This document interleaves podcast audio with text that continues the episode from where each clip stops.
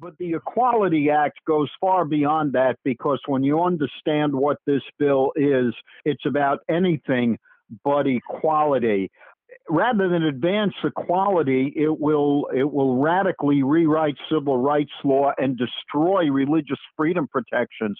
It will impose gender ideology upon children, families, and faith-based institutions it'll affect everything from from bathroom privacy to the integrity of women's sports to the right of religious people and institutions to live according to their sacred beliefs. You're listening to Code Red with Secure America Now, the largest national security grassroots army. Hi, I'm Alan Roth. Welcome to the Code Red podcast. Our guest today is Rick Hinshaw, editor, writer, and political activist. His valuable insights on issues like religious liberty can be found at rickhinshaw.com. Recently, Rick wrote a compelling critical review of Nancy Pelosi's so called Equality Act Rick, welcome to the podcast. And Rick, why should people be concerned about the Equality Act? What is it? And what can people do about it? Okay, well, thank you for having me on, Alan. And to get right to it, the, the Equality Act is is a, a, a, grotesquely misnamed piece of legislation. And, and certainly, as you know, having been involved in national issues and legislation for years, it's normal procedure for a, a, a member of Congress to name a bill uh, uh, having to do with their subject matter, but to give it a positive spin, obviously. But the Equality Act goes far beyond that because when you understand what this bill is, it's about anything but equality. Rather than advance equality, it will it will radically rewrite civil rights law and destroy religious freedom protections. It will impose gender ideology upon children, families, and faith-based institutions it'll affect everything from from bathroom privacy to the integrity of women's sports to the right of religious people and institutions to live according to their sacred beliefs. Uh, the 1964 Civil Rights Act prohibited discrimination on the basis of race, sex, or national origin. This bill would now include sexual orientation and gender identity, and it would thereby criminalize those who hold to beliefs and practices uh, recognizing marriage as between one woman and one man, and who believe that gender is a permanent biological reality, not a changeable social construct. The, to, to, to get to some of the specifics, uh, the bill, if enacted, would force religiously operated facilities, for example, church halls, Knights of Columbus halls, to either host events like same sex weddings that violate their beliefs or close their doors to the community. It would require women and girls to compete against biological men and boys in scholastic sports and to share restroom, locker room, and shower facilities with men and boys. It would mandate that faith based charities either act in violation of their religious beliefs for example, shelters for battered and abused women would have to also house biological males, further traumatizing women who've already been terribly physically and emotionally abused, or forcing religiously based foster care and adoption agencies to place children with same sex couples, transgender couples, uh, non married uh, cohabiting heterosexual couples, and even uh, polygamous arrangements. A man who's married to uh, three or four wives could also claim, uh, based on anti discrimination uh, laws under the Equality Act, you know, that he and, and his wives would have the right to adopt children from faith based Christian or Jewish uh, adoption agencies. it would also use pregnancy discrimination to mandate government funding of abortions and also to require healthcare providers to provide abortions uh, in violation of their conscience or their religious beliefs. It would force healthcare professionals against their medical judgment and or religious beliefs to facilitate gender transition treatments, including hormone therapies and surgical procedures.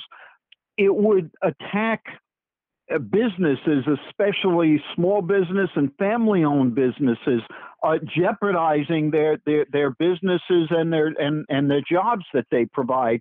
Uh, if they do not agree to violate their religious beliefs. And Alan, we've already seen this play out uh, in many states under state laws where bakers, photographers, caterers uh, are, are, all brought into court and forced uh, under stringent, crippling fines, or even by the threat of being driven out of business if their religious beliefs prohibit them from participating in, in same sex weddings. Uh, and the bill would attack families, parents, and children by requiring treatments for children with so called gender dysphoria, even though the vast majority of children studies show outgrow such such confusion about their sexual identity by the time they reach puberty. Uh, and of course, it would promote uh, uh, in our schools the type of, of ideological uh, propagandizing on on same-sex issues and gender issues uh, that are you know that are very threatening to and undermining of parents and parental rights. So to sum up, Alan, the Equality Act is a collection of self evident contradictions, not to say hypocrisy. Under the guise of prohibiting discrimination, it would discriminate against people and institutions of faith, the very reason the U.S. Catholic Conference strongly opposes this bill. Under the guise of protecting privacy, it would deny women's privacy in restrooms, locker rooms, showers, and homeless shelters under the guise of promoting equality. It would undermine women's equality in sports. And of course, it denies equality to unborn children, whose mass destruction it would further advance uh, by its provisions. Uh, so it is a dangerous and insidious bill.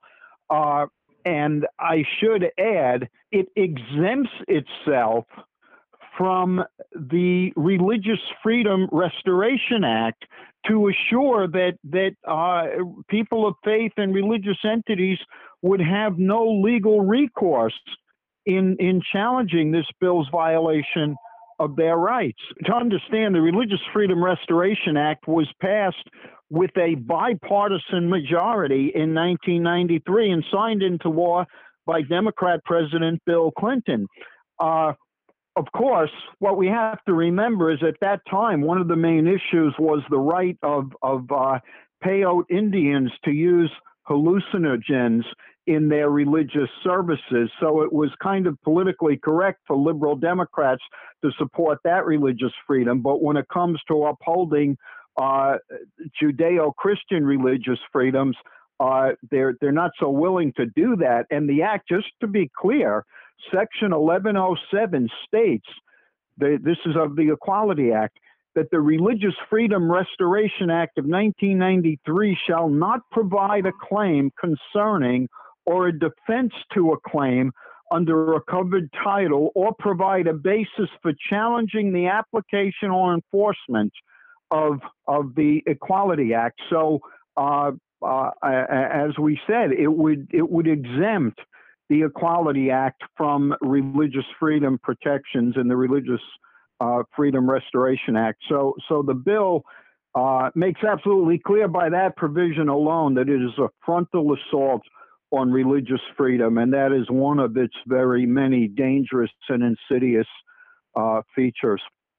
Well, Rick, uh, first off, thank you for a comprehensive overview of the what I would call the extremely heavy-handed approach of this bill. Basically, what you're saying is is that it doesn't uh, offer an alternative. It demands compliance, which is all the time actually complying to things that religious people in this country of all denominations uh, firmly believe on a wide range of social issues. One of the things that you mention uh, both in your blog on this subject, and again, you can uh, read the blog at rickhinshaw.com, is this idea of imposing gender ideology in our schools, in our churches, etc. Can you define gender ideology? Well, basically, gender ideology is this, you know, it's based on this idea that gender is a social construct. You know that there's there's almost no such thing as a biological male and biological female.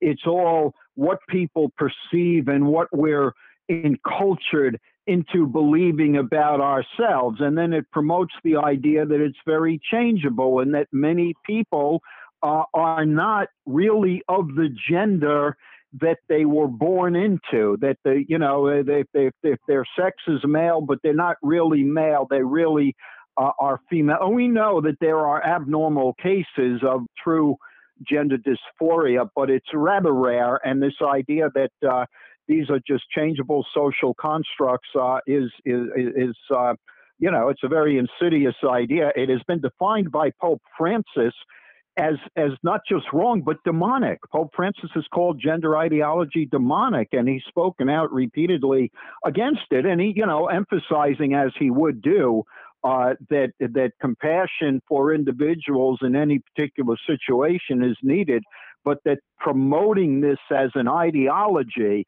and especially teaching it to children in schools is so fraught with potential for uh, for real confusion and real undermining of children's sense of themselves and their self worth. Uh, that it's it's it's terribly terribly dangerous.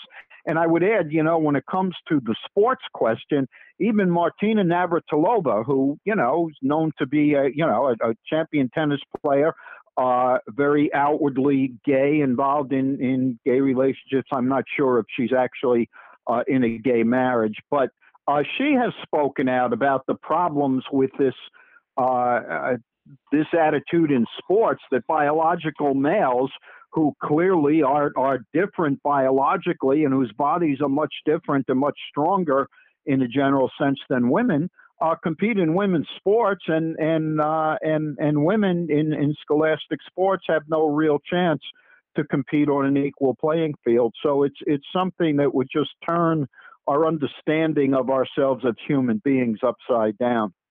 You know, um, there have been some polls that have asked uh, Americans whether they support this concept of transgender males actually competing in women's sports, and there's overwhelming opposition to forcing women, most of the time girls, in high school, uh, looking uh, to being forced to compete against biological males. And um, and given this huge opposition, uh, what how, how does one explain leaders like Nancy Pelosi and Chuck Schumer how these people feel that they can impose this type of ideology on American women. You know, as you say, with with the polls being so overwhelming, you wonder what is it that drives them to to even want to do this. You know, don't don't they feel it jeopardizes them politically? And I think part of the answer is, if I could get political myself here is the uh, the terrorizing that's been carried out by the hard left in the Democratic Party and the hard secular left. Uh, I mean, we've seen this on a number of issues where Pelosi and Schumer have repeatedly caved in to the AOCs, the squad, you know, on, on issue after issue. And on things like this, where anybody who disagrees, even when it's the vast majority of the country, are demonized, in in in the way we are uh, causes weak-kneed politicians like this to cave in. You know, I wrote another blog recently uh, on uh, Tulsi Gabbard, the uh, uh, former congresswoman from Hawaii, who in her last days in office dared to introduce legislation to protect women's sports from this transgender invasion. And Tulsi Gabbard, who supports gay marriage, you know, she's she supports Roe v. Wade. She's, uh, you know, on that side, on the progressive side on these issues. But because she dared to try to have some balance, she was attacked as a bigot and a traitor.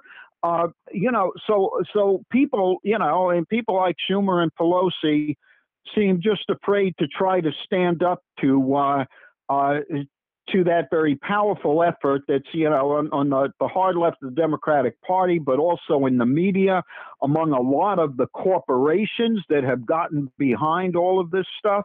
Uh, and and the, the, the, demonization is quite terrible. You know, uh, Houston Baptist University professor Robert Gagnon uh, talked about this, the equality bill, and he said uh, it will codify into law that you are a bigot equivalent of a racist, tantamount to being a member of the Ku Klux Klan who must be shut out of society and, wherever possible, harassed and persecuted for your beliefs. And that's what's going on. And too many people who even agree with us and how insidious this kind of legislation is are afraid to speak out because they don't want to be demonized like this, especially with the online culture that we have today, where you can be so dragged through the mud and your your beliefs and your uh, your values so distorted, and and you, as he says, labeled as a as a bigot, uh, you know, uh, uh analogous to a Klansman, and so. Uh, I think for Pelosi and Schumer, not to get inside their head, but it seems like from all their behavior, they just find it easier to go along with the influential hard left of their party and the media than to actually stand up and challenge it. I remember uh, there was a an attempt to um, get extremely personal against Tucker Carlson and his family. That that they opposed what he was saying, and uh, they were going to publish his home address. They were going to attack his family, his children. And as you say, this type of intimidation is um, uh, it, it's very, very difficult for those who disagree with gender ideology and the related issues. But at the same time, Americans have to start speaking up, or they're going to lose uh, their ability to uh, to believe things contrary to the elite. Absolutely, Alan, and this is, and you you know you brought up something that has been uh, an ongoing thing on a lot of issues. Uh, recently, with the whole uh, election controversy, and Senator Josh Hawley's uh, wife and and little child were terrorized by demonstrators outside their homes. We see uh, conservative uh, legislators uh, harassed and terrorized in restaurants when they go and try to have a meal with their family. These are on a number of different issues, obviously, but the point is well taken that that uh, the, these attacks, this terror, not to mention the actual outright violence which has gone on in our in our cities for the past eight or ten months. You know, uh, uh so yeah, uh, people are are intimidated by that, but you know, you make such an important point. We cannot be intimidated because if we are, we're going to surrender our basic rights to believe anything, to act on our beliefs. We're going to surrender our rights to raise our own children because we'll be intimidated from teaching them what's right because we won't want them to be facing this kind of hatred and because we're surrendering to the schools uh, the ability to teach their ch- our children whatever they want to re-educate our children, if you will, uh, in ways that uh, that we find detrimental, uh, you know, to their moral character. But if we don't stand up, if we're not willing to have the courage to face down these these insidious attacks, whether it's the physical threats or just the you know, the smearing of our uh, of our persons and our reputations. If we're not willing to stand up against it, it's only going to get worse because we're only sending the message that this kind of thing works and that we will cave into it, uh, and and they will have their way by attacking and intimidating us. Well, amen to what you're saying here. If we remain silent, it's going to encourage the opposition to keep following these disgusting tactics because they will be gaining victories. In your in your op-ed on the Equality Act, you quote a um, a someone who's described as a gay conservative, Brad Polumbo, mm-hmm. who wrote an essay in the USA Today in which he writes the Equality Act goes too far for any level headed gay rights advocate to support, and its blatant disregard for the basic right to religious freedom is appalling. It so happens, I'm not sure that Brad Polumbo actually knows Supreme Court Justice Alito, but in a recent speech, um, Justice Alito was saying that he is deeply concerned about the assault on religious liberty. A short quote from him religious liberty is fast becoming a disfavored right. And you have alluded to what type of restrictions in terms of what can be taught um, what can be sermonized about in churches, synagogues, wherever people gather. Um, can you talk just a little more in depth in terms of this assault on religious liberty? Sure. You know, this is something that uh, uh, it really goes back. I mean, it's just gotten more and more aggressive as time has gone on. Uh, but you know, one of the best ways to explain this is that when we talk about issues like abortion and same sex marriage, it has always been about forcing us to not only accede to, but participate in their activities. We've mentioned what happens to small business people and family businesses who simply do not want to participate in same sex weddings and they're under legal assault and they're going to be under far worse assault if the Equality Act becomes law. Uh, on abortion, they've striven for years to force us to participate in abortions through our tax dollars. Uh, the the uh, one of the things that came up on this issue, which is very very illustrative here, is Xavier Becerra, the uh, the nominee, Biden's nominee for U.S. Attorney General, who as Attorney General in California. Uh, not only had an absolute pro-abortion record and also in Congress, he sought after the Supreme Court struck down the Obama era regulation that would have required religious employers like the Little Sisters of the Poor to provide coverage not only for contraceptives but for abortion inducing drugs. After the Supreme Court said they couldn't do that, Becerra joined a group trying to overturn that Supreme Court ruling. Then he went after pro life pregnancy centers who provide alternatives to abortion, the exact freedom of choice that the abortion lobby uh, crusades for. And Becerra tried to force these pro life centers to have to refer for abortions. And he, he argued it before the Supreme Court. Fortunately, led by Justice Clarence Thomas, the court struck it down and said you cannot force them to recommend procedures whose opposition to is the very reason they exist. But the point is here that this again is an assault on our right to practice our beliefs. It's the idea not just that we want the right to abortion, we want to force you to be involved in promoting or paying for abortions, even if you don't believe in it, even if you have religious beliefs against it. And we want you to have to be forced to participate in same sex weddings, even if your religion teaches against it. So uh, yes, it's it's it's a frontal assault on religious freedom. Uh, it's not a question of promoting choice. They want to bring us to heel, especially they want to bring churches and religious institutions who uphold traditional traditional values. They want to bring them to heel because if they can be forced to have to participate in these things, then their credibility in opposing them is is totally undermined. Uh, going back briefly to what we were talking about uh, earlier, uh, despite the fact that things look quite dark, when you look at some of these appointees that Biden has made, it doesn't look very good in terms of the set of issues that we're talking about here religious freedom, um, religion, uh, the right to think differently than what the government says, um, etc.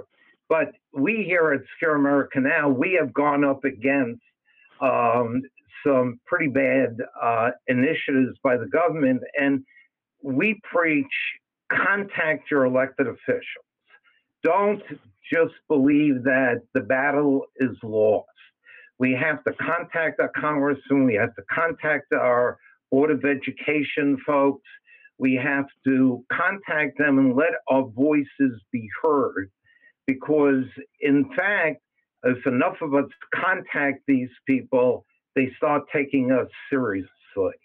That um, uh, do you ascribe to that, or should we just go into what some people have called the Benedict option that we build a wall around communities of like minded, let's say conservatives, and not worry about what's going on in the general population. Where do you come down in that debate? No, Alan, I'm I am with you on this. It's tempting to kind of retreat into you know our own uh, enclaves of like-minded people and hope that we can uh, you know we can we can weather this these these dark times.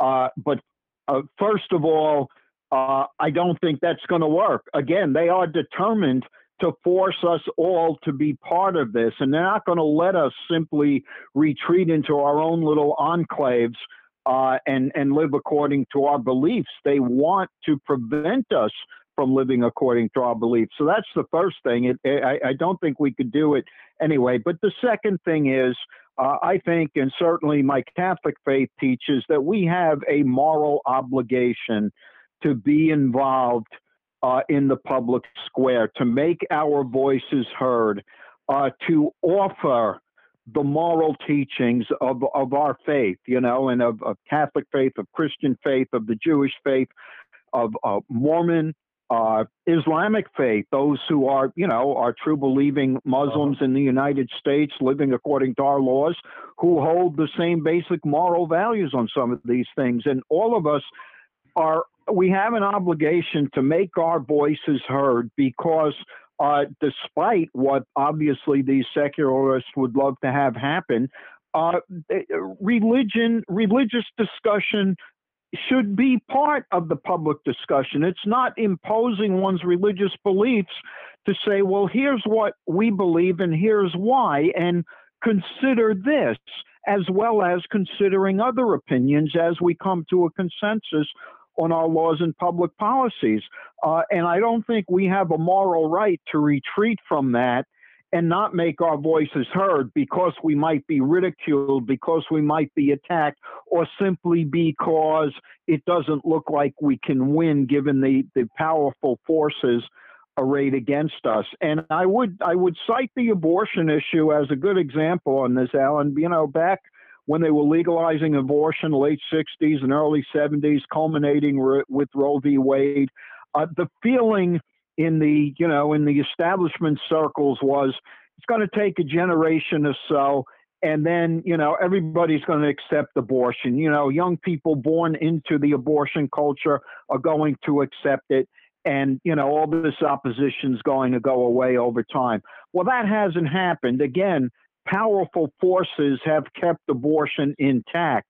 But we've seen that you know there there's there continues to be a very strong consensus even among younger generations born into the abortion culture that there's something wrong with this and even though we don't probably have a majority now that believes in complete protection for unborn children we have an American population that remains, you know, almost 50 years after Roe, profoundly uncomfortable with abortion, especially with the wide open abortion culture that we have in this country. There is an innate sense, a, a sense really uh, founded in the natural law, that there is something fundamentally wrong with this killing of, of innocent human life in the womb. So I think uh, a part of that is yes, that that natural law is is ingrained in people's hearts, but it's brought out by the strength, the tenacity, the persistence of the pro-life movement, which continues to keep this issue in the forefront, continues to raise and feed people's doubts uh, about the abortion mentality and the abortion culture. So we've got to do it on these other issues as well. We have to keep pounding, uh, knowing that if success is to come, it will come in God's time, not ours. But the obligation is ours to make our voices heard. You know, very well said. Um, I've been involved in multiple issues, uh, campaigns, multiple issues, everything from uh, stopping the Iran nuclear arms deal uh, to uh, mm-hmm. various social issues, etc.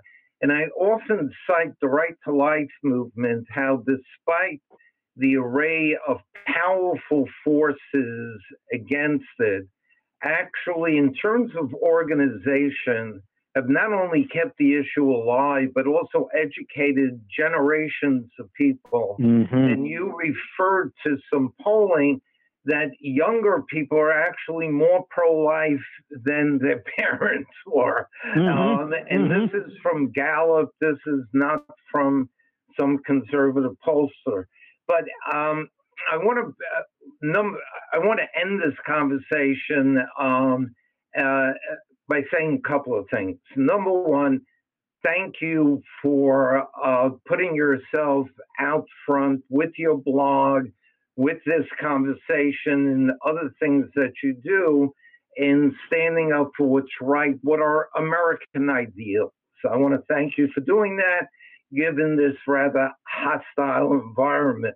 Mm-hmm. But also, when I saw your the blog post that we've been talking about, you entitled it Equality in quotation marks. Equality Act is anything but. And I was reminded of a, a this misuse of words, deliberate misuse of words.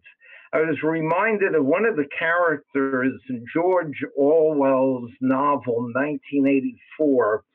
He says, it's a beautiful thing to de- to destruct words, the mm. destruction mm. of words, and mm-hmm. the other side does this all the time. They're not interested in truth. They're not interested in debate. They're interested in, frankly, destroying words and using it for what they weren't meant to be. And um, so once again, Rick, rickhenshaw.com to get the uh, the wisdom of uh, of Rick's insights. Although occasionally he diverts from serious issues and he um, he writes about the New York Mets. We will we, we, we will not hold him responsible for that, but uh, but in any event, Rick, thanks for taking the time for sharing your extremely important insights to an extremely important set of issues. Thank you very much. Well, thank you, Alan, and thank you for all that you do. Take care. Regards home. Bye bye. Bye bye. Thanks for listening to the Code Red Podcast. Be sure to click subscribe to stay up to date and be the first to hear about our future podcast. You can also find and subscribe to the Code Red Podcast on Podbean, Spotify, Google Play, and YouTube.